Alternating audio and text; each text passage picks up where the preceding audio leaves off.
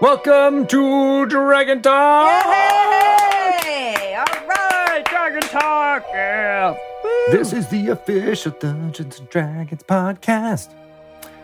I'm Greg Tito. That's Shelly Mazzanoble on the claps. Hello. We have a really fun episode Yeah, we interview for you today. We talked to three of the folks behind Dumb Dumbs and Dragons, and they're very smart, And inspiring. inspiringly smart. Not what I expected based on the name, but Exactly. you can't judge a group of people based on the name of their very funny D&D podcast. It's true, right? Yeah. We are not dragons, and we do not talk. We do talk, though. Oh, I mean, but we're, are you a We dragon? I haven't done my 23andMe yet, but I suspect there might be a little bit of dragon. You might have 0.5% Imagine Dragons in you. Hmm. Mm. Mm, very And the cool. thunder. Um, very excited for folks who are getting into Keys from the Golden Vault right Oh. about now. I've got my copies. They are gorgeous looking. Yes, they're fantastic. Uh, I went into a game store yesterday, as it turns out, which yesterday being Keys release day. Um, Mhm. And I, it was front and center, sitting on the counter. And my God, that alt cover in real life is stunning. It's gorgeous. It is golden. Yeah. Uh, I love, obviously, the traditional cover as well. But, like, of course, it's golden because on the alt cover, oh my God, just look at it. Just go to your, your local store and just gaze lovingly upon it. Maybe And even touch it. purchase it, but at least look at it. My goodness, look at it. The texture is nice for sure as well. Yeah. Yeah. It was really cool. But Yeah. yeah, fun, fun book. Definitely.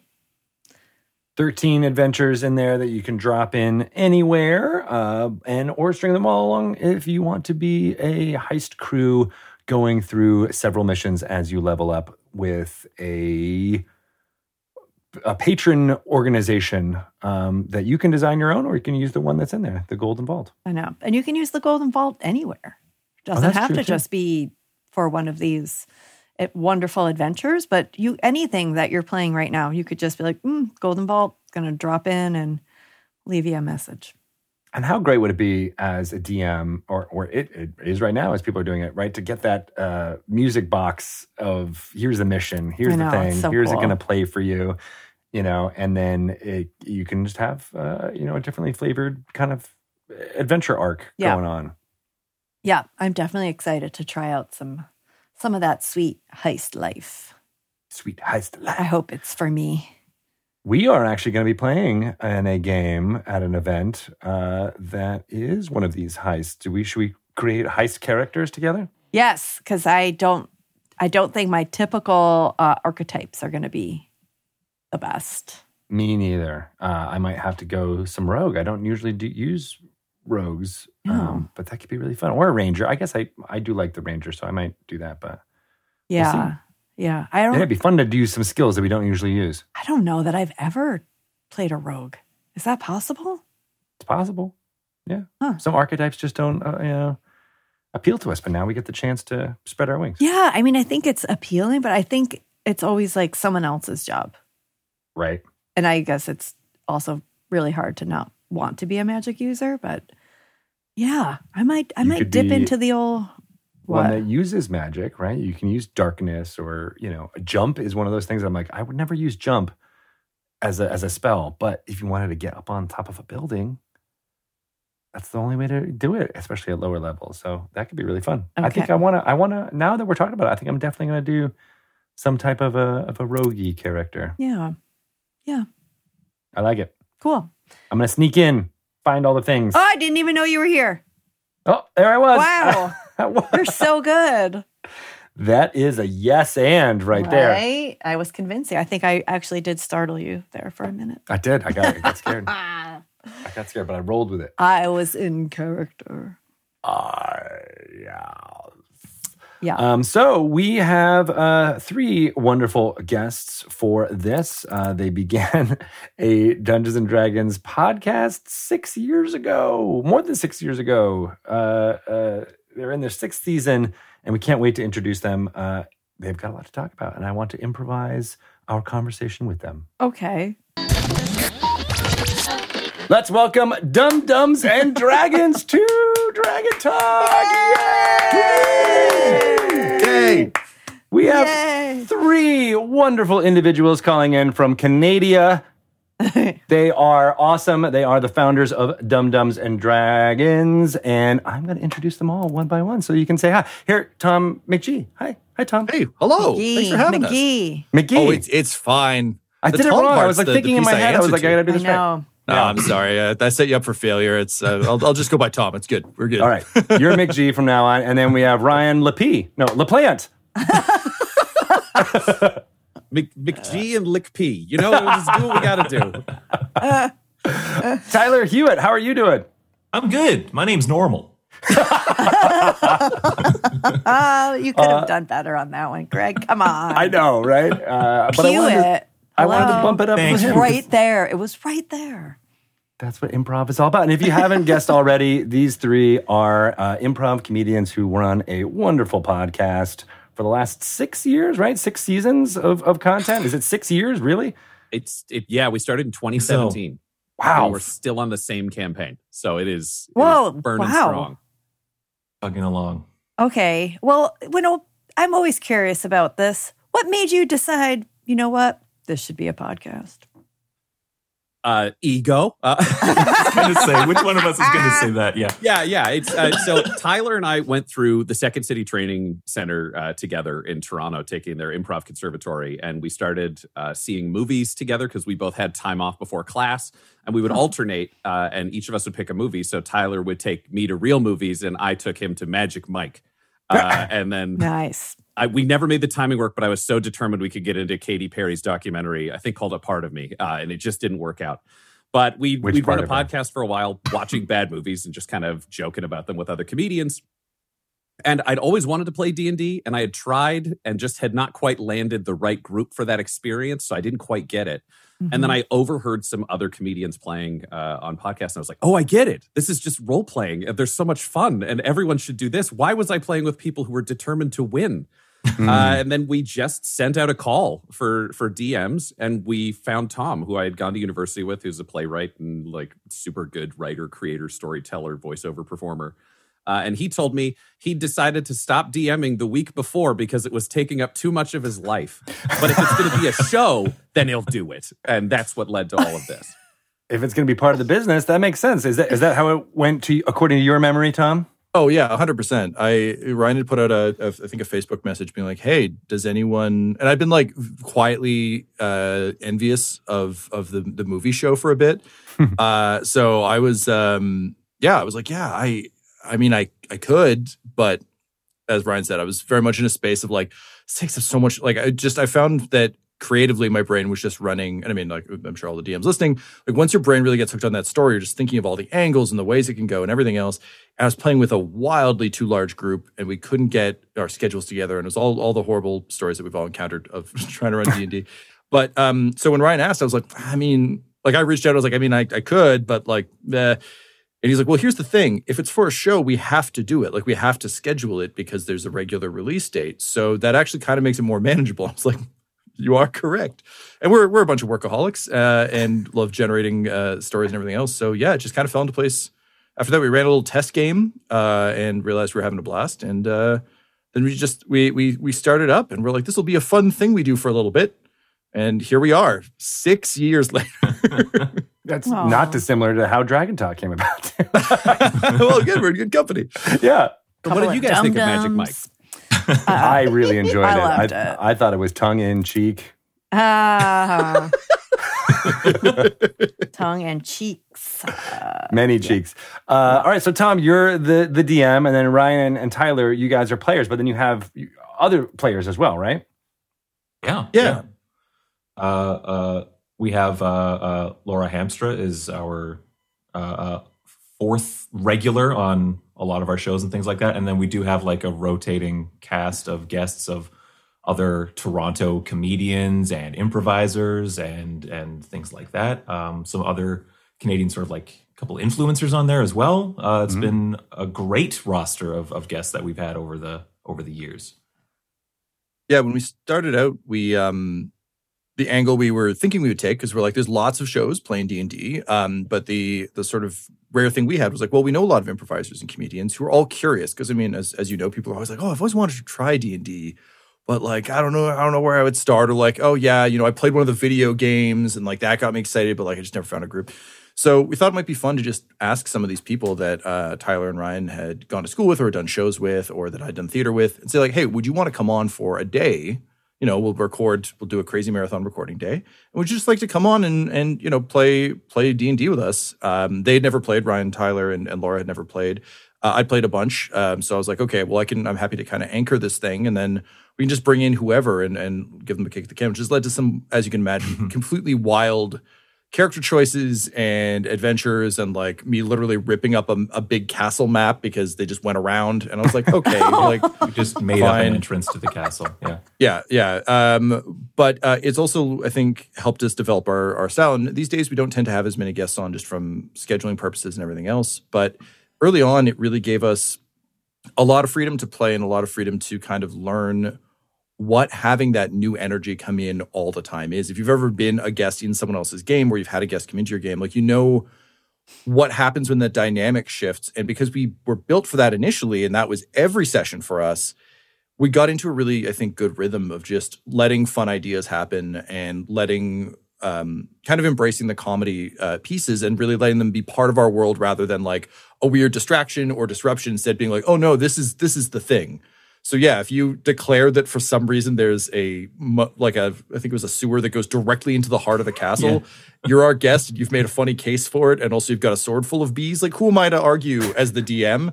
I should just get out of your way and let this happen because it's a lot funnier than anything I've got planned. So that's how we've ended up with Ranger the Ranger, uh, the Bard, not Petyr Baelish, who looks surprisingly like Petyr Baelish. There's just a, a whole run of characters. Uh, at one point, we had a 12 year old uh, boy come on who played Mr. Mittens, the cat person. So, like, we've Aww. had a lot of fun characters over time.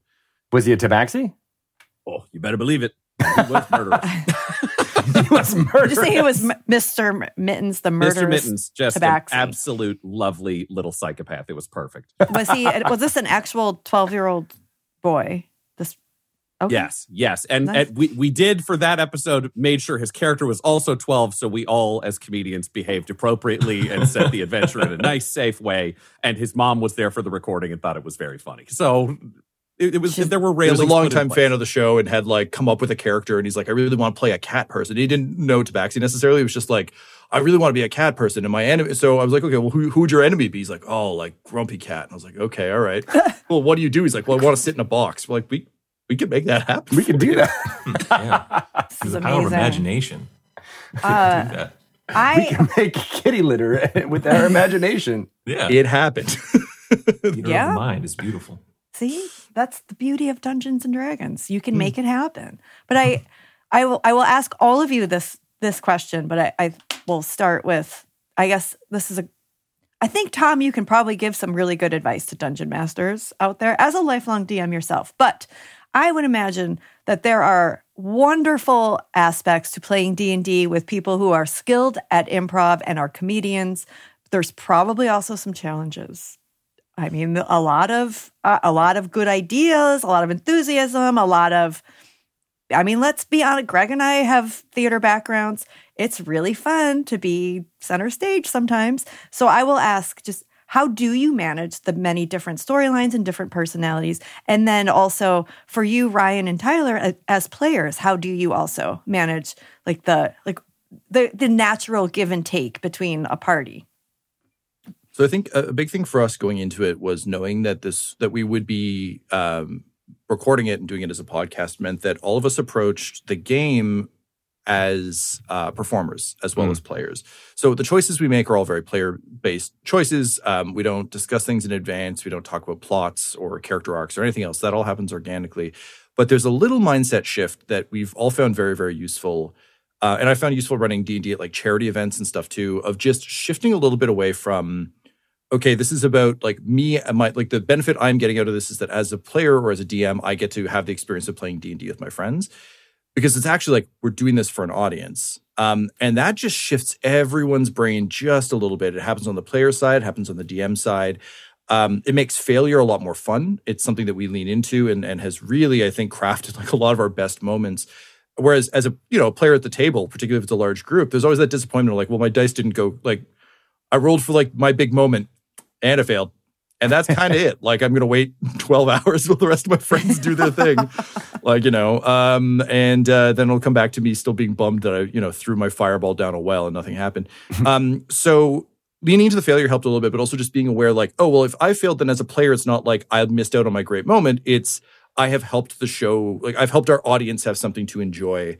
And I think with with um, a lot of the kind of wilder improvisational pieces that can come in. And I think even just at a, a, table without improvisers, just the creative energy that can kind of come smashing through the wall of of the game. A big piece of it is, I think, just looking for if it's not my experience, it's our experience. And in our case, again, literally having a third party. But even if you can just imagine that for yourself, of like, okay, if someone was watching this as a movie, how does this work? How does this fit? And what's a fun way we can run with this that doesn't disrupt everything that doesn't make anyone f- fall out of spotlight necessarily, but that that kind of helps us uh, roll a bit. And as a DM, uh, I lean a lot on sort of film practice. So something I, I take that I do a lot in our shows, particularly for newer folks who are either um, aren't improvisers. We've had some folks on who who aren't and aren't coming from a performance background. Um, or um, are characters that don't really have anything to do in the scene. Um, I'll often just ask them what's going on for their character right now, like what's going on in your head, and basically just give them a little, do a little dragon talk with them, like a little interview, Um, because often what they're thinking and feeling is incredibly engaging. It really helps build out the story and the world. The other characters and players are really excited about it. Um, but it's something we would never get because, you know, I'm sure we've all been like the barbarian in the talkie scene or like the, you know, scholarly wizard in the fighty scene. And you might have something powerful happening for your character, but you don't want to steal that spotlight. And it's a way, I think, particularly as the DM, that you can help direct the action a bit. So if you do have someone who is taking up the space, either because it's like, you know, I'm here to fight my father and resolve our plots, or it's just a really big personality. As the DM, you can kind of control that a bit by being like, okay, that's awesome. I'm going to check in with like, hey, incredibly quiet halfling trickster who has said nothing this scene. Like, what's going on for you with this? And sometimes you get absolute gold out of that. So that's kind of how cool. we've built it um, from the the DM lens. Is like I will set up a world. You can interrupt the world however you want, and because we know there's an audience, we can drive it to that. But Ryan and Tyler, I'm sure like you've had because you've been in the party with some of these bigger disruptors. What's it like being on the player side? I would say with with people with like improv backgrounds and things like that. Um, sort of like one of the core tenets is like just make a choice kind of thing make a decision don't kind of uh, waffle on things. Um, and so that has actually produced a lot of really, really fun interactions, uh, like right off the sort of introduction of this new party member to our, our core group. A couple times I played kind of like a, a surly, bit of a jerk character. Uh, and people make a real quick decision of like, I don't like him. Uh, and it makes for some like fantastic, like just internal conflict uh, uh, and the conflict always like helps to like move the plot forward or conflict creates like comedy and things like that. Uh, so when we have our kind of improv or like sketch comedy friends and things like that joining us um, it it doesn't take long for a sort of rapport to to develop between the characters and things like that. Um, and for uh, our characters uh, our, our guests who are not necessarily as uh, inclined towards improvisation, things like that. It's still just basically like human interaction. Um, mm. You just uh, don't necessarily um, uh, uh lean too far into uh, conflict as much. Just, you, you want to make sure that they're like buying into it and things like that, and they don't feel personally targeted by your mean character. Um, That's an important distinction. Checking in regularly uh, between sessions and episodes and stuff like that, and just seeing how that how they how they feel about that and if they want to try something new. Because again like tom said uh, you know we have these um, sort of like bigger recording sessions where we get a bunch of episodes out of them. And so there's lots of opportunity to check in and, and see if somebody wants to try something a little different or anything like that. Um, and lots of opportunities to like edit if uh, especially with like our comedian friends if somebody tries a joke that was like nope cut that. Nope. That's not that's not the kind of joke we want in our show. Thank you very much. Uh, so we get that kind of stuff too don't go that blue. You can go a little bit blue, maybe like yeah, yeah, baby blue. baby blue. Ryan, does that all track? How, how, does that how does that fit in doing like the longer sessions too? Because that's that's a little bit different. Yeah, it, it all really tracks for me. I mean, one of the things that I always do, because I, I also write and I, I'm narrative designer for video games and all that kind of stuff, is I'm always thinking about how can I assist other people with their bits. Improvisers tend to be actually really giving. If you listen to our Mhm. show and you hear a guest come in and just be super mean to one of our characters at the gate, odds are that's their best friend. Like, like the, the That has people have been the to me, meanest yeah. to Tyler, knew Tyler for 10 years and then came in and just were like, Quinny, you suck. Whereas I knew I, I wanted to have somebody who could have his own adventures and have his own kind of like big feels and, and all that. But the first flaw I wrote for the cleric named Butthole. Oh, we can have a whole talk about that, but that's that's my guy. It sounds weird now, but you wait until you know two seasons in, and people are like, "I really miss Butthole," and you're like, Yeah. "I'm living my It's- best life." But uh, the one thing that I have is he gets caught up in other people's mythology is like his biggest flaw. So if somebody comes in and they're like, I am a king, he's like, everybody shut up. Nobody else gets to have a say in this plan anymore. What do you want to do, king? And he just hands off really quickly. And it just lets people who make who who are making strong choices, great. They've got a best friend. Like there's somebody who will be like, you two seem to be fighting right now. I'm going to lock you in this room and not let you out until you sort this out, and just hand a scene over uh, and just kind of have that. Or if somebody doesn't really have a choice or they're not really sure what's going on, the butthole's the guy who's just like will lay out two incredibly bad plans and be like, which one do you want to do? And then when they pick it, turn to the rest of the group and be like, they said this plan, it's very good. We both agree. This is the plan we all have to do now. And just kind of make those those big offers. But respect Tom at the same time, which I think is key of the whole thing, is he is the arbiter of the universe. Well, So- that is respecting Tom because you need to have an instigator. You need to have someone who's moving the plot along, especially for a show versus a home game. Uh, and so, in some ways, that's that's showing more respect to Tom by being like, "Here's here's your options," and so that you don't have to do that, right, Tom? Absolutely no, and I, uh, to to Tyler's point earlier about the the givingness of of improvisers, um, something that uh, you know as, as the DM, there's often the fear of like, well, what if you know I set up my my my big bad villain in this great plot, and I've got all these twists and turns, and the players just don't care or don't connect or kind of want to do their own thing. And uh, one of the nice things about playing with people who are kind of trained in that yes and sphere of just like, oh, that's your idea, cool. How can I add on to it? Is yeah, sometimes the plans go completely awry, or like uh, the amount of characters NPCs I've introduced that are now like beloved, long-standing party members. We have a wolf they adopted. We're doing a Mines of Phandelver to kick off, and they just adopted one of the wolves immediately, and we're like.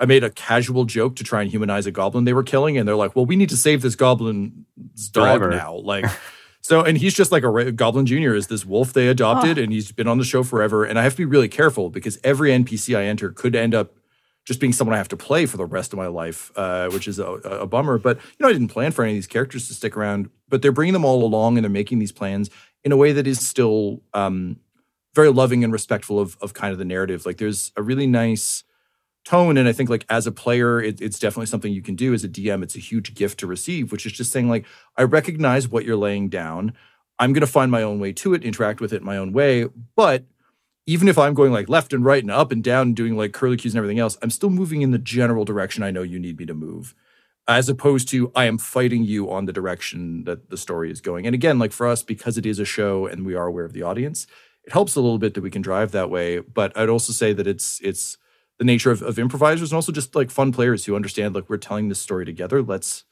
let's make sure we're all still we can have our fights and interpersonal stuff and our own missions and goals and objectives and betrayals and everything else as long as it's all still shifting you know you built the castle. I know we need to go to the castle. I'm going to do some silly stuff along the way and then i'm going to ruin that castle.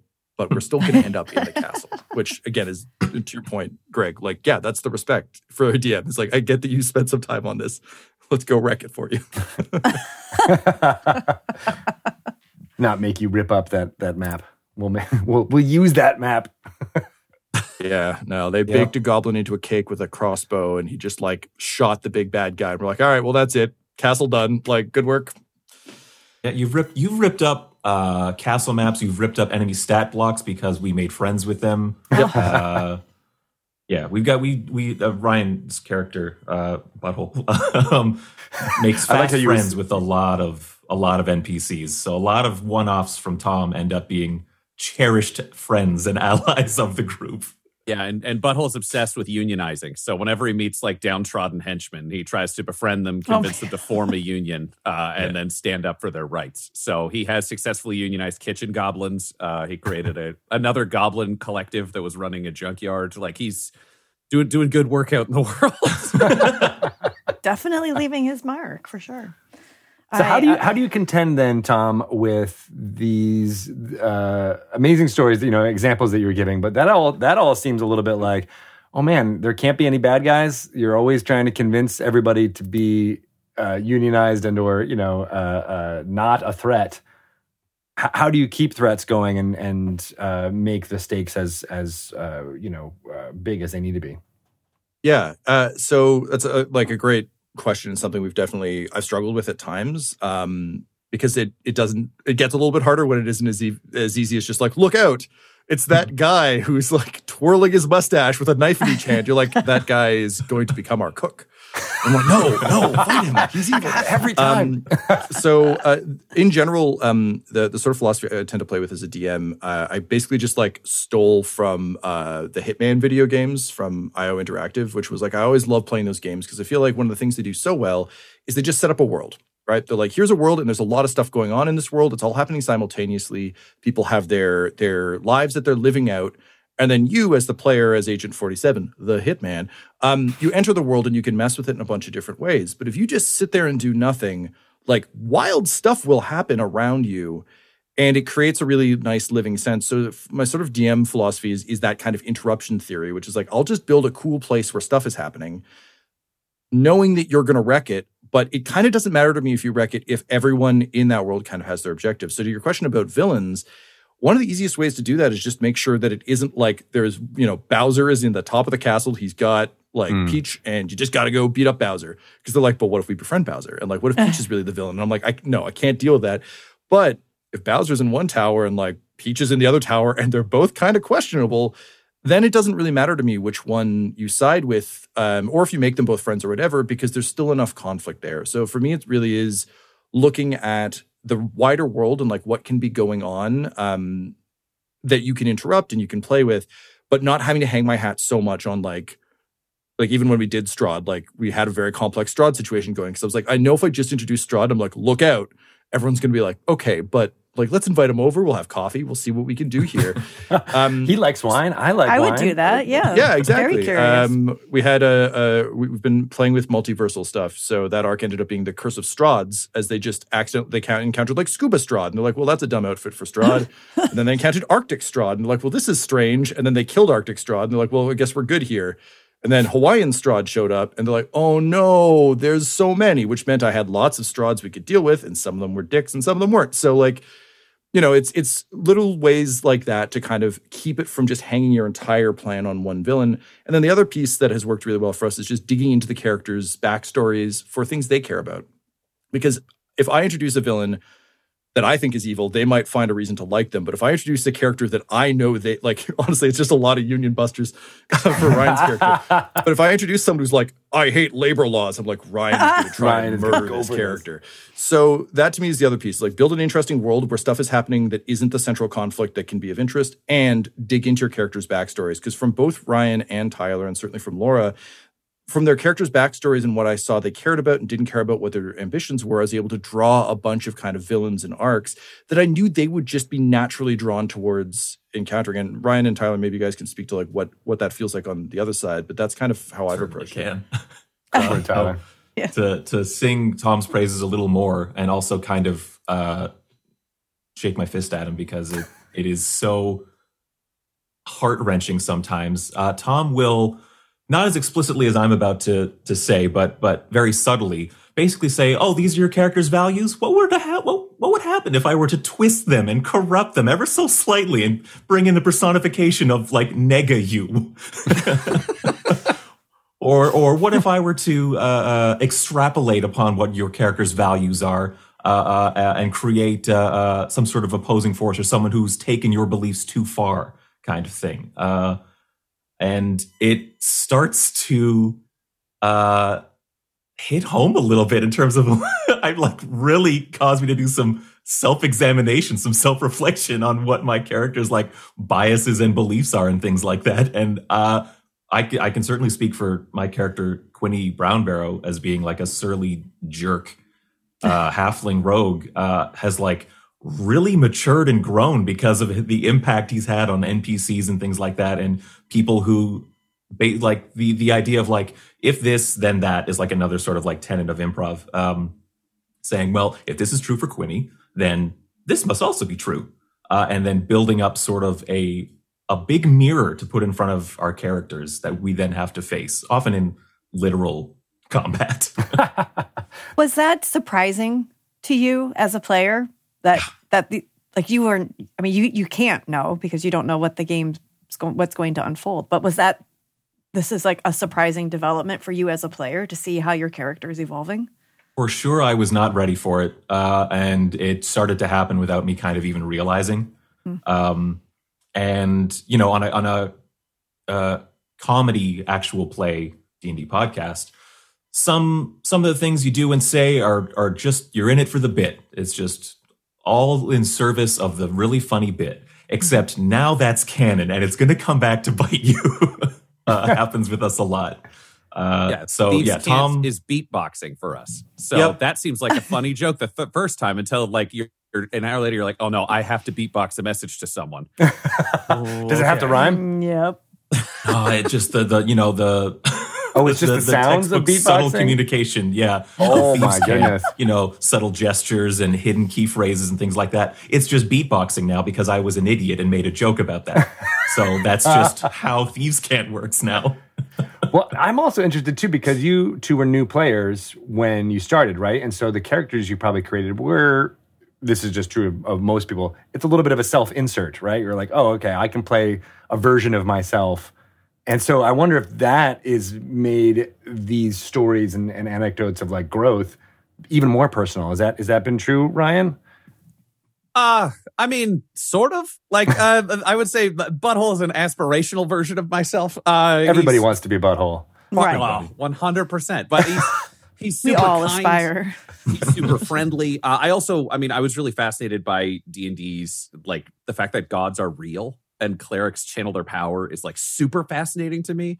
So I, for me, I try to come up with and give myself room for the character to grow. Where I was like, oh, okay, I've got a cleric. He's ridiculous. He prays to a goddess no one's ever heard of, Moonhammer, the goddess of strength, joy, and flatulence. The last one is made up of the first two. Uh, but his powers actually work. And what is it like to be in a party with this ridiculous human with these crazy but buoyantly positive views. And then to be like, your God's not real. And him be like, well, then how did I heal you? and just have to deal with that. But I was like, I'm going to leave it up to Tom how this works. I'm not going to like sit down and be like, here's how Moonhammer works. Because I'm like, Butthole doesn't know. He's at the start of his journey. He's going to find out over time. And I think the thing that really surprised me was at the beginning, it was like, yeah, we're going to do jokes and there's going to be an emotional grounding for the characters. They're going to get angry. They're going to get sad. They're going to get hurt because that's the nature of like good improv and storytelling. But man, when you hit that episode where we like it, it is a defining episode in the fandom where someone dies and then everyone on air is crying. And I was like, I did not sign up for this. I'm here to play the fart cleric. Why am I crying? Why is this my life now? Uh, and then just getting getting really attached and and trying to stay true to those characters that we built. But I think for a lot of them, it's like their strengths are their weaknesses. Butthole is gonna make try to make friends with everyone he also believes everyone can be his friend. And Tom has weaponized that so effectively Party guy named Chromium Plantier or Chromium Plantier, who's just yep. super handsome, super put together. And Butthole meets him. Is just like, I trust this guy. He seems so nice. And the party has been betrayed by him so many times. And I keep not beating him with wisdom scores. charisma. So I still like him. I have a letter in my pocket. Yeah, kind of like along with what you're saying, like the the, the way that the characters evolve and the, the story, but it's a comedy podcast. So I mean, and like you said, it is meant to be entertaining, but also your story's been going on for six years for a reason. So how how do you balance the this is meant to be funny and comedic, but there's also real actual stakes in this game? And I maybe we'll start with with you, Tom, on on your perspective Sure. of that, Yeah, and then we can talk to Ryan and Tyler how they do it. Yeah, so uh, kind of following my my theory of kind of like setting up the world and everything else. Part of what I view as my job is to figure out what those grounding stakes are, figure out kind of where the heart um, can lie in what I'm building on my end to make sure that I'm not dropping the characters into a situation they have no connection to, because that is where you start to, for my money, lose stakes and heart a bit, which is like if if I mean to Tyler's point, if the characters arrive and the place has nothing to do with them, they're just kind of there, then the jokes are easy to make, but the heart and the stakes and the ongoing story gets a lot harder. So um, I tend to spend a lot of time figuring out what the the ongoing story arcs look like, and that's what used to set my brain on fire when we were just starting up. Was like I'd have some ideas, and we used to play like marathon sessions late into the night. And I'd have worked the next day, but as I was walking to the like the late night Toronto bus uh, to get home, I'd just be like, "Oh no, they said that thing," which is great because I was thinking about this, which means I can introduce this. Ooh, they really shouldn't have left that person alone with that thing, but they did. Great. And so I've kind of viewed as my job to make sure all of those pieces are there for them to find. Um, and I don't necessarily know where they're going to come in, but having those long, again, like seasonal, not just seasonal, but kind of series arc plans. So, you know, there's um, uh, this is like a, a, a big old spoiler, but yeah. Um, we introduced uh, uh, Tyler, as, as you mentioned, like Quinny had evolved a lot over the course Yeah. of the show, and Quinny is, you know, he's a thief, he's self-centered, but he like grew to love everyone around him and like become a good team player. I'm like, cool. What's the next worst thing that can happen to that guy? Because he's like, cool. I think I've done it. I kept everyone together in our darkest hours. I'm good now. I can just live out the rest of my life. And like, when I die, I die. You don't need to revive me. I don't want to deal with any of this nonsense anymore. I went to hell. I was revived. Like, don't care. uh, so he introduced his daughter that he didn't know he had, and it just broke him um, and led to Tyler and I having some very emotional scenes. But also, she's a teenager, so like, there's a lot of comedy just inherent in my dad is a dead hero thief, and I want to be a hero. Oh wait, no, you're just a jerk, and you're not a hero, and maybe I'm better than you. Like, but we had that angle. We also had all the feelings of like, oh, like this is, you know, a f- family connection and all that sort of stuff, dealing with some really tragic stuff. And that was something I've been sitting on for like a long time as something I knew I could just kind of bring into Quinny's orbit. It would lead to comedy, but it would also keep the stakes real. And more importantly, it would give Tyler a bunch of new stuff to play with as as motivation as he goes. So again, for me, it's just like finding those things with Ryan's character Butthole. It was like Moonhammer was a huge gift. Like, what is the deal with Moonhammer? So I built a whole storyline around how we're going to figure that out and everything else. And for me, again, it's like I don't really view my job as the jokes. My job is just like I will build the stakes and the heart and the hmm. story. You will all just naturally do the jokes, but if I've built all those hooks in, that will propel your character forward and give you room to play. And more importantly, I'm not going to dictate how that plays out. Like uh, Ginny Brown Barrow could have been a one arc character if they really got along poorly. Um, but now she's a beloved member of the crew, and we both have big feelings about it. So, like, Hmm. again, I think the way I view it tends to be my job is stakes and, and heart, and then, and well, not heart. Like, I don't have to bring the heart, but like set up situations where characters like Butthole can really kind of like show their their heart and either have it destroyed or or succeed, or characters like Alan, who's our like power, very polite, power mad wizard uh, that Laura plays, like just setting her up for situations where it's like you can help your friends or you can read this forbidden tome. They'll never know. What do you do? And like there's a lot of jokes leading up to that. Um, Laura's reactions to that are always very funny, but the stakes are still super, super high. And she might then turn around and be like, come on, Butthole and Goblin Jr., let's go back to our airship, the McSquiggly. But we still had this incredibly powerful character moment uh, buried in that. So that's kind of how how I take it at least, is just let them do the funny and I'll do the do the world building that the funny can be a whirlwind traveling through, you know?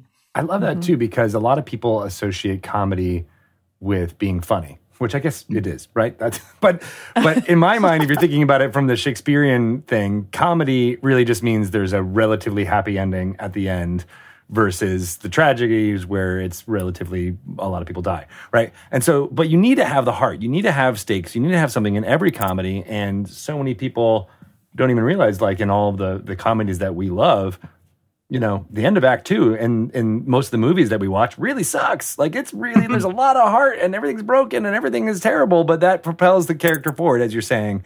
And so you have to have that in mind. And that I love that you were saying that that's your job, while the others can can do the window dressing of of of of making each individual line, you know, one liner funny along the way. Is that is that kind of how you guys think of it, uh, uh, Ryan and Tyler? I'm looking at you, Ryan, since you haven't spoken. Yeah, yeah, yeah, absolutely. I mean, it ends up being like this wonderful combination of somehow community and Lord of the Rings at the same time. Like friendship is very important, and you know we're we're all there, but the the stakes become real. And Tom does a really great way, uh, has a really great style for hooking in those backstories and hooking in what matters over time. Uh, and the nice thing is we consciously, when we were designing these characters, left a bunch of big story hooks. And for anybody who's looking at a longer campaign, I would suggest doing that, where it was like, oh, Butthole served in a mercenary company. He has parents who are very powerful in like a different faith, who are very dangerous. He's traveling around. He's got these enemies. He's got these friends. Have families. Have groups that you've worked with before, and don't feel like you have to have hashed those out to begin with, because then it's just, oh, as things matter along the way, allowing the story and the other improvisers to change the character without having an end goal in mind.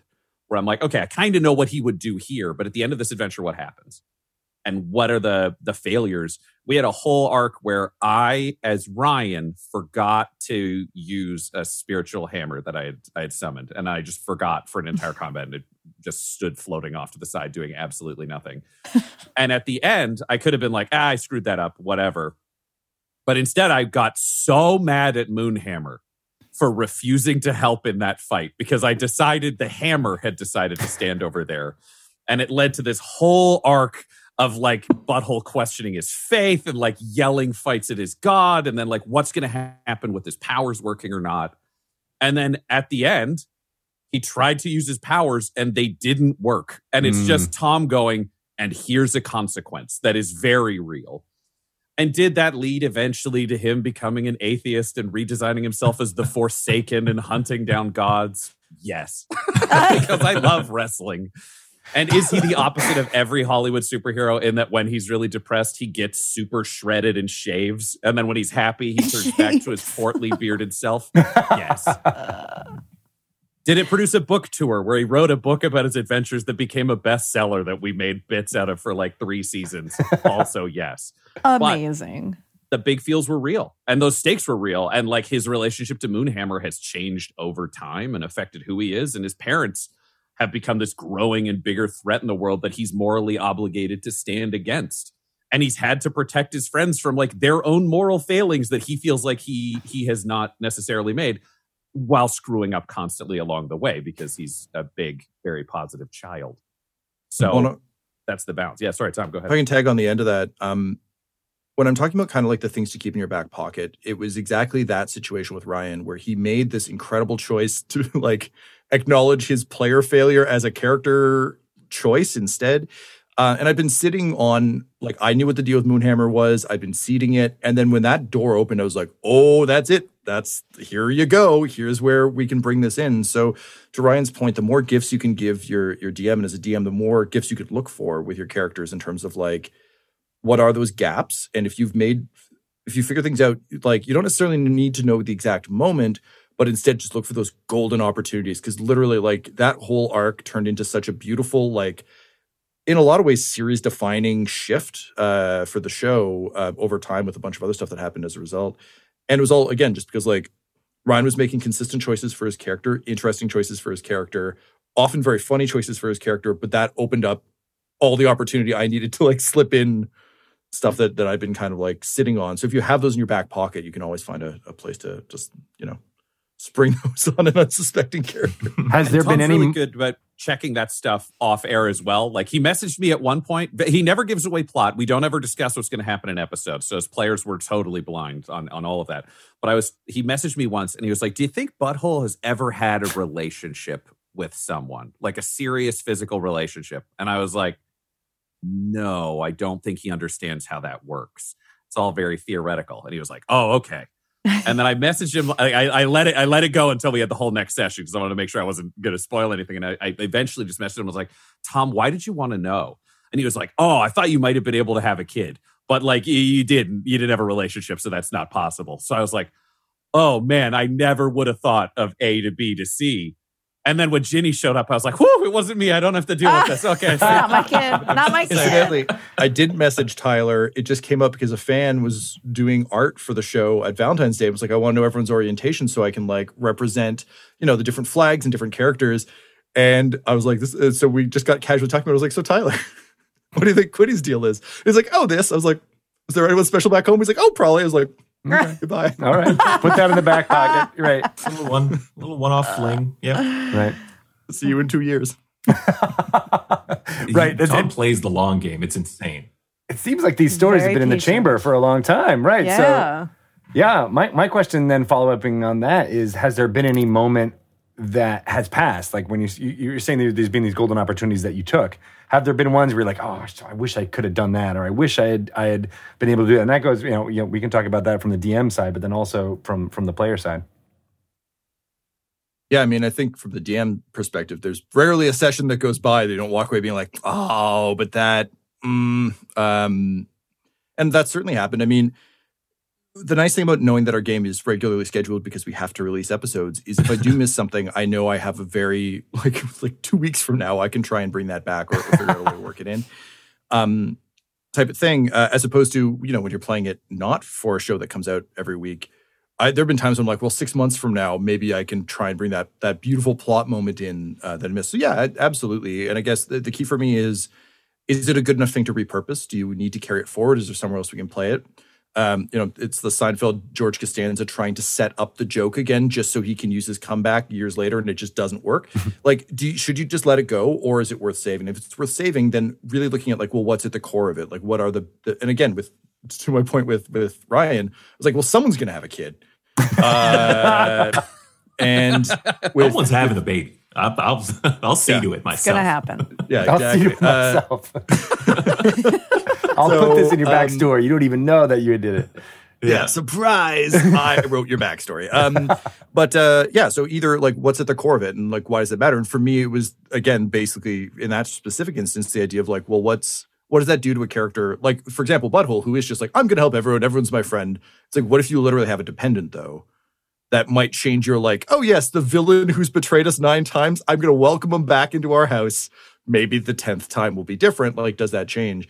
And then with with Quinny, it was just a you know right right place right time. But oh yeah, I've got just bags of regrets of of missed story beats, and I'm also a continuity nerd. So like going back and listening to your own content and be like, oh Oh, that. And we only we got caught a, a fan caught a bit where she's like, hey, did you forget that these two people were different people? And I was like, I sure did. We recorded that arc three years ago, uh, and a pandemic happened. So like, yes, I did. And then I, I like because it was bugging me, retconned it on air where I'm like, oh, he uploaded his brain to the other guy. So they're the same guy now. I'm sorry. Um, so yes, I live with a lot of those. But I don't know, Tyler and Ryan, I'm actually kind of curious for your take on this Yeah. because Tyler, what do you got? Uh, I mean, as like an improviser after like every show or anything like that, I'm plagued with woulda, coulda, shouldas kind of thing. And so it actually becomes like an active exercise of like, no, you got to let that go. Mm. This is the nature of improv. This is the nature of role play at the table and things like that. Uh, so I try not to catch myself uh, uh, wishing I had done something different or anything like that. What I try to do is if there's like a lesson to be learned, uh, I try to take the lesson, but not. Um, I, I, I don't try to bring up uh, uh, missed opportunities generally, just because it's uh, uh, it can lead to sort of very sort of inorganic exchanges and like sort of leads to like shoehorning in certain whatever the bit or joke or character uh, uh, beat might have been. It's kind of I treat it a little bit of just like reality, where the past is the past, and you can't really change it. You can uh, uh, you can reckon with it, um, and you can bring up past exchanges and and in character talk about you know I, I wish I had done this with you, or or, or I, I regret that decision that I made in that dungeon or in that tavern or anything like that.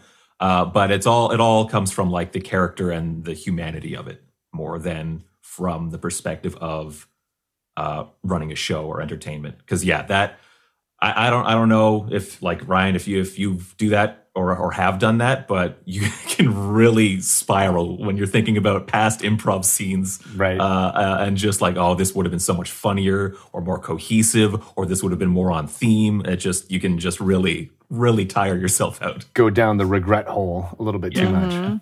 Oh yeah, it's it is a deep hole, and you can only dig down. Um, It's not as deep as butthole though. oh no, but if you want to know who's got the deepest regrets, man, butthole. He's, he's big choices, big mistakes.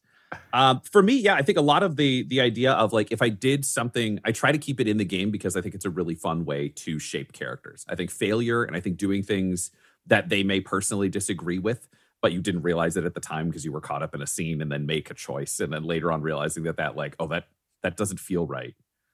Well, the character cannot feel right. Like the character can walk Yeah. out of being like, I wish we hadn't done that thing. And actually talk it through with the other characters and let it shape them in either maybe they become more morally gray than they had begun when they started. Maybe they have a greater question. Maybe now they feel like they have to make it up to the world and do do one very good thing to balance out the very bad thing they just did. That for me is like I I try to think that there are no mistakes as a player. There are just things that shape character maybe in a way that I didn't anticipate the thing that I constantly get haunted by is like, did I talk too much? Like, did I throw to other people? Did I support their bits? Like, I don't want to be trying to like hog the show, which is tricky when we've also got characters like we've talked off air where they're like, you're the planner. Please keep coming up with plans. Neither of us as players are good at plans and we don't want to do it. And then me being like, this is going to sound like I am railroading this party on air, but we are going to do it because they do not want to make a plan and no one can see the panic in their eyes, but I can. Um, and just trying to to balance all that is is I'm much more like how do I make sure that everybody around the table is having a good time? And if I don't feel like I've done that, that's the thing that like haunts me on my own time. Oh, that's sweet. Yeah.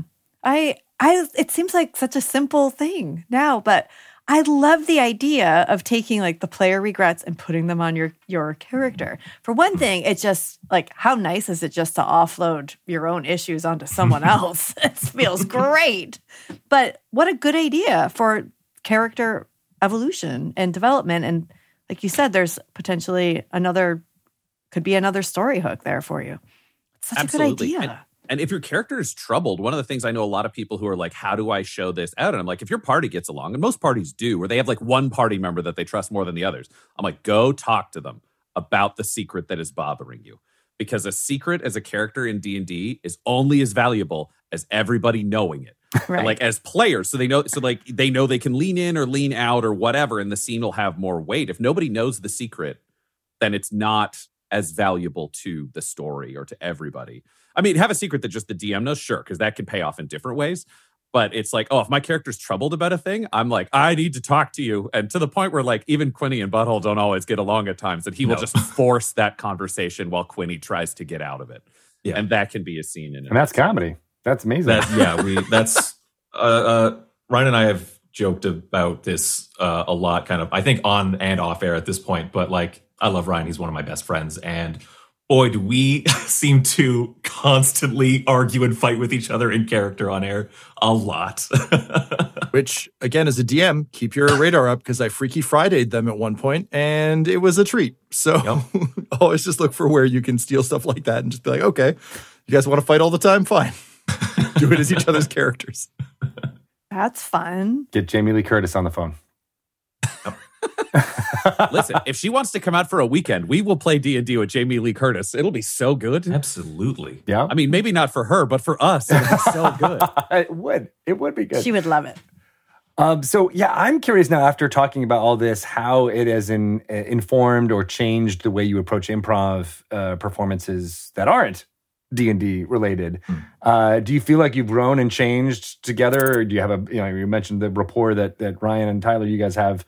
Uh, uh, has has that been on stage as well, or how does that work?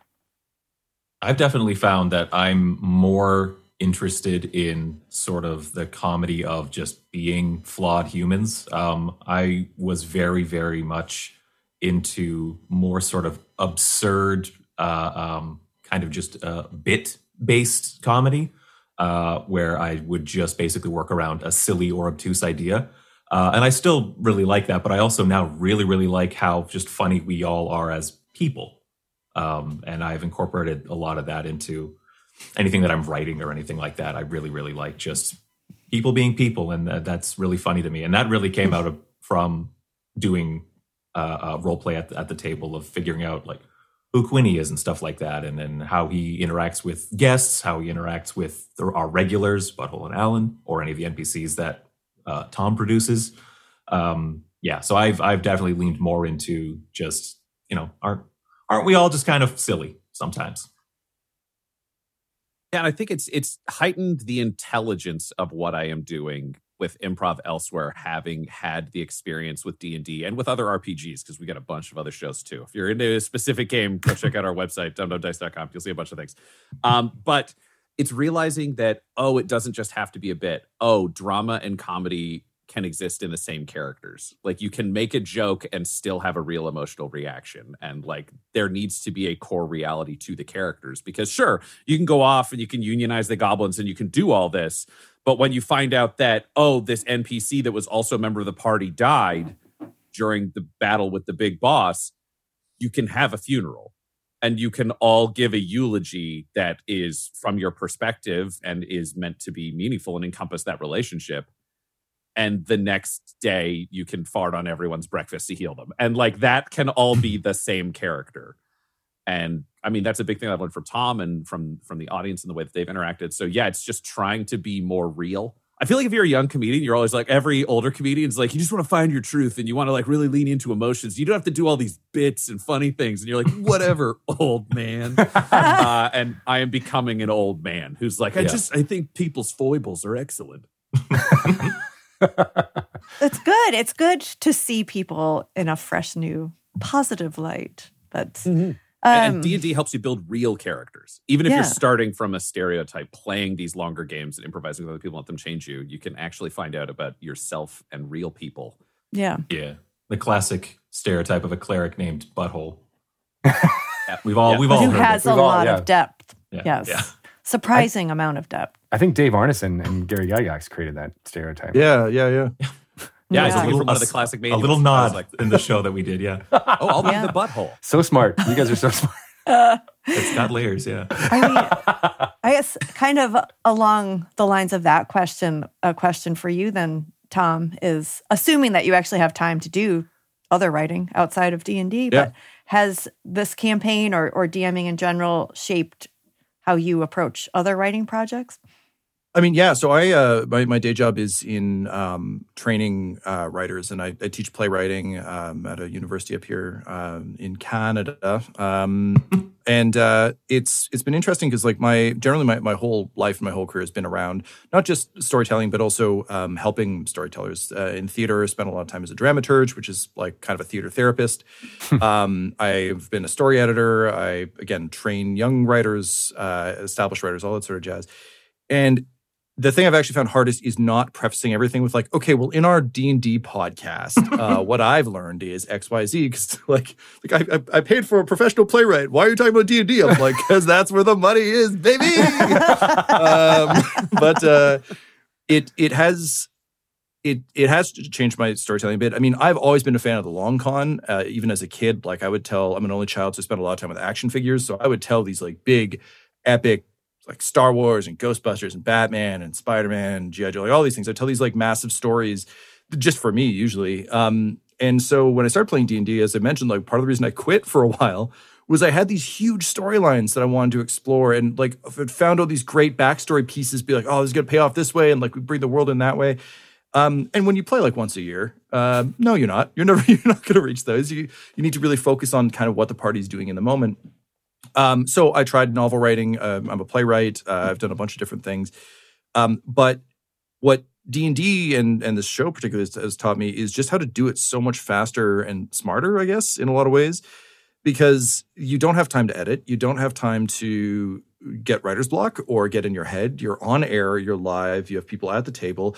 You get the benefit of being able to bounce off of them and incorporate their great ideas and their bits and, and the choices they're making. The dice make a huge difference. But then when you're done all of that, reflecting on those scenes and being like, well, what did really work? Like, what did work about again, like looking at Quinny's character arc and being like, what's the most challenging thing that could happen for him right now?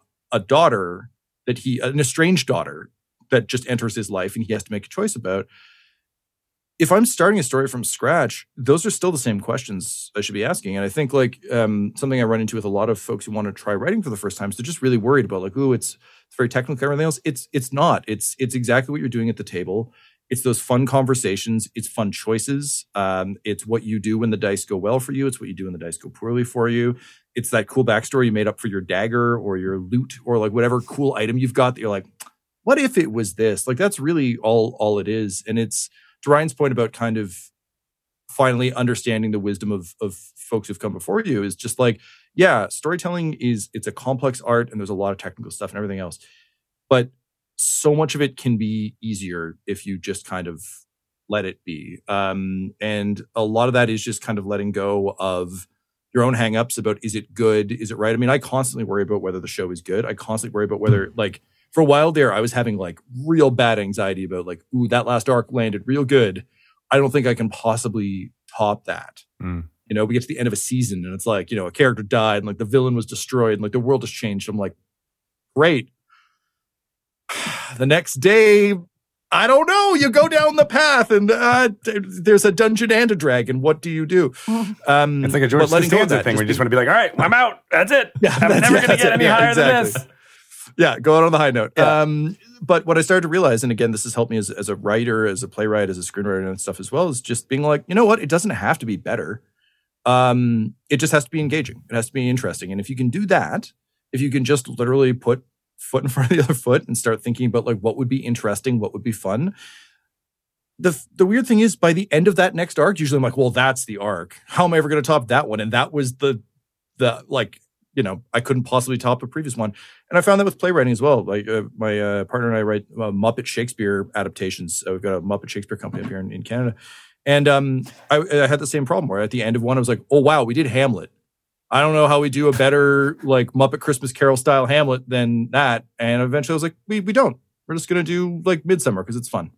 It's a fun play. We're gonna do Twelfth Night. I like Twelfth Night. I want to talk about bullying. Great, here you go Yeah. And it's it's really just to Tyler's point about letting go and and not you know staying with stuff getting out of your own way as a writer is the best gift you can give yourself because like there's plenty of other people who will be more than happy to get in your way. So if you can just let that piece of anxiety go. And i think as as dms or players at the end of sessions at the end of arcs at the end of campaigns or modules like being able to to tyler's point take the take the good as ryan said like integrate it if you can. Um, but also then take all those things you've just learned with your fellow players and yourself and be like, cool, how can I apply that to to writing elsewhere? Um, I don't get as many fart clerics in my other writing as, as I do on on our show, but you know There's a time have- and a place. You do have Swedish chefs, which are that's right. Yeah, hurdy birdie. Like Yeah. you know, it, it's there's there's other options. Very, very- That's great advice, and I think it's a lot of things that people have similar to um, prepping too much as a DM or getting like Mhm. kind of in their heads as to whether or not um, Shelley, for example, of like, oh, I'm not going to be able to to be a good DM. And my whole thing has been like, you just got to do it. Like, you got to find, you know, part of what makes it fun for me is the improv and making it up in the space, but you can do that in varying degrees, right? You can be, be like improving on the page or improving in your in your backstory, uh, leading up to it and prepping it and making it happen. And you know, I love that you guys have a deadline each week that's making this content happen, and I think that's probably more uh, instructive than anything else, right? Yeah. yeah. Oh, And- and- definitely. Shelly, I've been in your shoes from the sounds of it as well, where I've done a little bit of DMing now for the show also, uh, and was feeling kind of nervous about that and, and things like that. And I basically just created a scenario where the players are running through a gauntlet designed by a guy who doesn't have a full grasp of what he's doing. So I just channeled Oh, everything yeah. that I was having a hard time with into this character who is running a gauntlet that our heroes have to run through. And he's kind of like, uh, all right, okay, the next room, give me two seconds. I'm going to set up the next room, uh, uh, you know, and just uh, uh, Meta. like leaning into it because it's it's no, it's not. It's not illegitimate to feel that way or anything like that, Yeah. uh, it's, and it's it's interesting as a character thing too. It's like leaning into like the re- your real life regrets with your Yeah. players. I would I have been DMing for kids and Oh, yeah. and Oh, yeah. hearing you talk, Tom, I'm like, these guys sound like kids. They like they're doing they're fart doing jokes. all- the fart jokes, butthole um, befriending everything. Like I, like you said, it spoke so much to me when you were like, "Well, now I now I have to be this character too, like forever." Because now I'm like two two guinea pigs, a banana slug, a stirge, and uh, what else? Oh, and and a kobold that they've like found along the way. I'm like, this thing is attacking your face, and they'll be like, "Well, I guess it's time to tame it." I'm like, Okay. And, Oh. and and then it's going to be time to teach the children about betrayal. That's Yes. what's next. Yeah. well, right. I like that one. Like every time, like you still have to like keep like doing the the ta- you, you got to keep rolling that animal handling check all the time because I don't Oh, yeah. trust the stirge at all. Um, but Sounds yeah, ballsy. the the guinea the guinea pigs are full on just BFFs.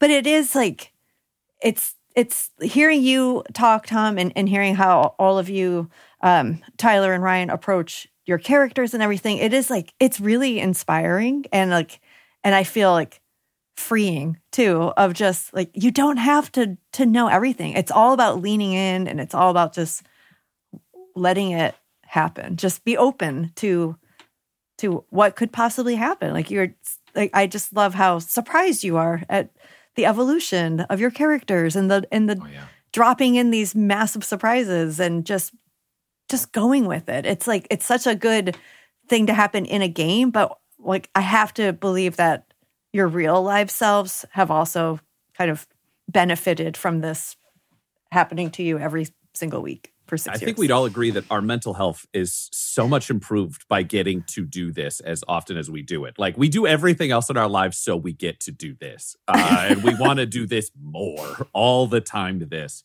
but I think it's it's those have been kind of a lot of the big lessons and, and the, some of the tricks that I've learned because I played with Tom forever, and you're like, how am I going to DM? This DM is so good, which I think is like every player's immediate panic. And I have like two tricks that I would pass along to anybody who may want to cross the Rubicon to the other side of, of what's happening. And one is you don't have to have the answers for the players, you just have to give them choices. So you don't have to say, this is the path. It's just like, do you want to go left or do you want to go right? There's this room or there's this. Like, there, do you want to do this or this? Because they just really don't want to be stuck in a sandbox that's too wide. And whatever plan they come up with, even if it wasn't on your list, they're going to be really satisfied if it works out. So, like, sometimes you can just set them up for, like, here's a murder mystery, and they weigh all the evidence, and they're like, this is the killer. And in my head, I'm like, no, it isn't. But you got 75% of it, and saying no will make this really depressing. Congratulations, you found the killer. Like, you are correct. and then everybody goes home happy. and no one knows. So just keep those those facts deep down in your heart as a as a DM, and they'll be like, "What a cool puzzle! We solved it." And you'll be like, "No, you didn't. No, you didn't. But you're so happy. You're so happy, and I'm glad you solved it." I love that. It's it's it's fudging not the dice. It's fudging the the narrative to be like, okay, that's a satisfying session, and it- and something that is very true in improv comedy, right? Too. It's like, okay, mm-hmm. scene needs to end. Here it goes, Absolutely. and Yeah. resolve Yeah. on to the next thing, which is As long as everybody feels good, it's a good story. Like that's And a good- that's yeah, it. mission accomplished. well. I feel good. I feel good about this podcast, this interview. What do you guys I do too. I feel like we made some bold choices, and we farted just the right amount, and the word butthole was said enough. Wait, you Yes. guys heard that? I thought I was I can muting it. out. God damn I'm it! I'm so immune passive to it. perception, very high, very high passive perception. All right. Well, uh, what's the best? I- I'm going to throw it to you, Tom. Tom, you uh, tell us uh, where people can find all about uh, uh, Dumb Dumbs and Dragons. You mentioned the other other podcasts, all the other content you're doing. What's what's Yeah, the best place yeah, to point people?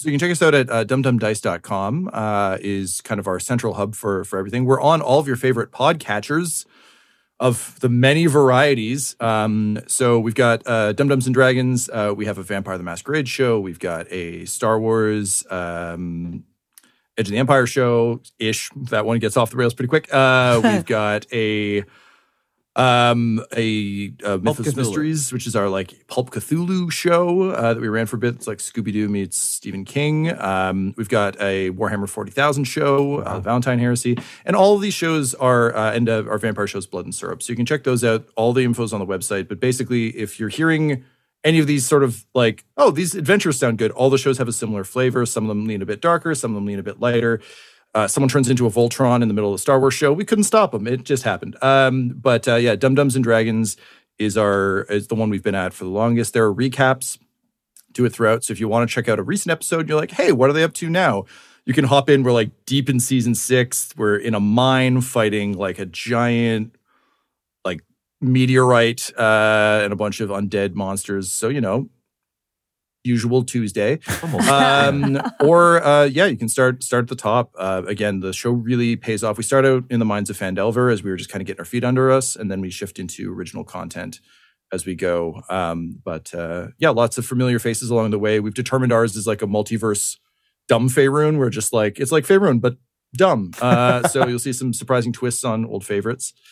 Um, That's great. yeah, Where can they find you personally on- on the on the socials if they want to follow Oh you? yeah, yeah. You can get me at McGee TD on on Twitter, where I mostly repost things about Dumb Dumbs and Dragons, uh, and occasionally, um, uh, you know, obscure video game jokes with with Tyler. But that's the best place to find me. Sweet. What about you, Ryan? Where's where's you personally beyond all this stuff? Yeah, I'm I'm at the Ryan LaPlante, spelled like my name, which I'm imagining is in the description. So I'm not saying it out loud. There's too many letters, uh, but uh, that is me on all social media. Uh, and if you're looking to follow our, our shows, our companies, we're at Dumb Dumb Dice on Twitter, Instagram, elsewhere. D U M B D U M B D I C E. That's us. Nice. And Tyler, what about you? Yeah, I'm at Tyler underscore Hewitt on Twitter. That's that's my main one. I think I opened an Instagram account uh, for for uh, like Dumb Dumb Dice social media reasons, and that's Tyler's stupid Insta because I don't use it or like it. He's posted nothing. It's Yeah. just a, a ghost account for him to voyeuristically look at other pictures. If you want to hang out with me, at Tyler Hewitt underscore uh, at Tyler underscore Hewitt on Twitter. Perfect. Awesome. I think we're opposite where I have the underscore on Instagram. Yeah, and your Twitter's uh, Greg Stupid Twitter. It's great stupid Twitter, exactly. Uh, all right. It's been a joy uh, chatting with the three of you. Thank you so much for coming It on. and really I hope has. you guys get uh, six more seasons, uh, lots more deadlines to come. Yes, yes, yes. looking Thank forward you to so it. much for having us. Thanks so much for having us. This and a lots real more treat. children for you too, Tyler. Which is Oh God, So much Oh, children. why not? They will find the slime. Thank you guys so much. well, I am inspired by that conversation. I feel like we've learned uh, so much about uh, how to use improv in our way of doing things Yes, in our lives. in our lives. It's true. Are we not just improvisers in our own lives? Is is life not just an ongoing D and D campaign? All the world's a stage, and we are merely Muppets. yeah. Could we not have dug into that a little? I have so many questions about the I saw- Muppet Shakespeare I Theater. saw your face because when he just like dropped that little nugget, I was like, "Whoa!" oh, wait." And I saw your eyes get big too, and we were like, "Damn!" I know, I know. I, I think uh, Tyler saw it as well, uh, and he's like, "Mm-hmm, that's a real thing." That's what he said. He just very casually mentioned Muppet Shakespeare Theater. Oh, okay. so good, Yeah. so good. Only in Canada. I don't know if that's true, but Because they're outside of the copyright laws, they can do it. It's fair use, right, people. absolutely. Makes total sense. Well, that was wonderful. Uh, check out uh, Dumb Dumbs and Dragons uh, and all the amazing podcasts that they are creating. I uh, wanted to ask if they had, you know, advice for starting up a thing uh, because so many people, I think, Yeah. that that that bug, that itch to want to not just have home games, but to create um, uh, something that others can enjoy. And um, you know, I, I love that they're a shining example of that. I agree. Sweet. If you want to find out anything that's going on in our world, you can follow me at Greg Tito on Twitter, Greg underscore Tito on Instagram. I'm also on the Mastodon and uh, some others, uh, things out there, Hive and and and others. Um, Shelly, how can people find you? You can find me at Shelly Moo on Twitter or Instagram, or you can check out my website, shellymazzanoble.com. Nice. Yeah. I'm working on a website too. I forgot to mention, but it's gonna be one of these. I'll I'll, I'll debut it. One of these Oh, I days. can't wait. working hard trying to get something together there is always difficult uh, as is improvising our way through what's going on with drunky two shoes in the radiant citadel you have made it to the edge of the settlement, looking out into the cloudy colored purple orange expanse of the astral sea. And uh, you are speaking to a elderly tabaxi Oh yeah. uh, who is about to regale you with what she knows. You're there with Samson, Altia, and Jonathan. They're outside because she didn't let them in. Right. So we're having some drinks, and I'm uh, I'm lapping at my beverage out of a saucer while she is enjoying my water skin. See, I remember. Yeah, that's what's happening. Okay. Uh, and she says, You are not the first uh, to come asking about where we come from, our people. So why the mystery? Do you know the answer? I know very little, but I can tell you what I know and what I told your brother. You talked to my brother. It was a long time ago. I Oh. was very young. You know Daryl? If uh, my intuition is correct, I show her a picture. wow. I have a locket. You have a locket? You know, I was going to wonder if you're going to do like minor illusion or something like that. Oh, Ugh, that would be amazing. Don't you have that? Do you have minor illusion? I do. So Yeah. sure, I'll just conjure. Yes, that that is that is who I spoke to. It's amazing that my memory can hold it after so many so many decades. Decades? We're not even that old. He was here when I was a child, and my grandmother told me stories of the Cat Lord. Who is the He is where we we come from. He is the, the father of all tabaxi. the cat lord? Are you saying Daryl is the cat lord? No, he was asking about Oh, where we came from, and uh, I told them all the stories I could of of where he we, we we came from, all the stories that were passed down from my parents and my grandparents. There's not many of us. We were scattered uh, to the the to everywhere, uh, all the different planes. why? Our home uh, was was lost. It we used to be connected to this citadel. Those huge diamonds you see used to come down and connect and would go back and forth. At least that's what my, my, my grandmother told me. Where was our home? It was a world by the name of Walla. Walla? Walla. And it's gone now? Or it just, we can't connect to it anymore? We can't connect to it. Although your brother seemed to be determined to travel there. When you saw him decades and decades ago?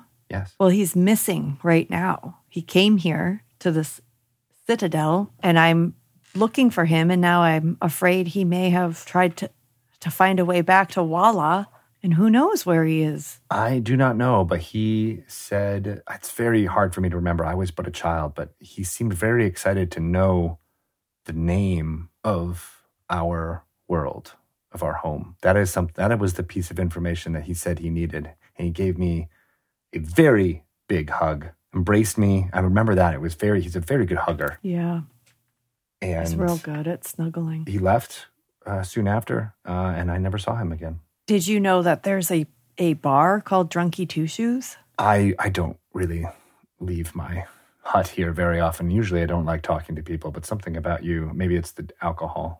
Maybe, or maybe we're we're kindred spirits. Well, we could be. Um, I'm gonna hang on for a minute. I go open the door. Go, Jonathan, do you have a picture of your parents? No, should I? Does this look like them? And you're showing A minor illusion again. of His parents. well, how do you how do you making the image look? I'm just making it up. They're Just like people that look like him. yeah, just yeah. Does this look like them? Uh, he squints. He's like, no, their their their their fur color is not the way I remember it, but What color is it? it's uh, my mom's was this nice uh, orangish calico. Yes, that that that looks more like her when she was young. I, I she was old by the, when I knew her. Okay. What about your dad? He had uh, uh, dark fur, um, and uh, it was lots of white whiskers around his face. Yes, that's similar. Okay, I'm gonna go back into this lady. Okay. Have you ever seen these people? I have indeed. Yes. They knew my Really? grandparents. Really? Yes. Do you happen to know? Do you know? Okay. Do you happen to know where they are? They are uh, passed away. They are with the cat lord now. Are you sure? I think so. Yes, I've not seen them Their son is outside. really. Yeah, that's Jonathan. He's a healer. Wow. Do you have any ailments that we could take care of while we're here? Well, I do have this pain in my side that just really won't go away. Even the drinking isn't helping. Would you like me to call Jonathan in? Um, by all means. Uh, uh, how, how are there more of you? There was a whole crowd of you behind. That's why I didn't want to let everybody in. Oh yeah, it's just uh, three of. There's three more people out there. This is a very small. I don't have enough to offer. uh, Let me. I'll go out. I'll let Jonathan in and and have him take a look at your side. Maybe don't tell him that you think his parents are dead though. Okay. I'm very confused, but uh, if he can heal me, that I would be in your debt. Oh, okay. Uh, I'll go outside now. Jonathan, Yes. can can you take a look at at her? Uh, she's got like a side pain, and I told her that you were a healer, and if you could like help her out, I think she has a lot of information, and she might be more amendable to helping us out. Um, he he looks at you and he looks a little uh, uh, concerned. Um, he's like, my healing doesn't really work that way, but uh, I, I I can I can see what I can do. I appreciate it. Okay. Okay, nice lady. Um, this Yeah. this is this is Jonathan. He's gonna take a look. All right. Okay, and then I'm gonna go step outside with Altia and Samson. Okay. And we will cut there with the sound of ah. And bones cracking. We don't know. We'll see. Oh, dear. We'll see what happens from Okay. there. Okie dokie.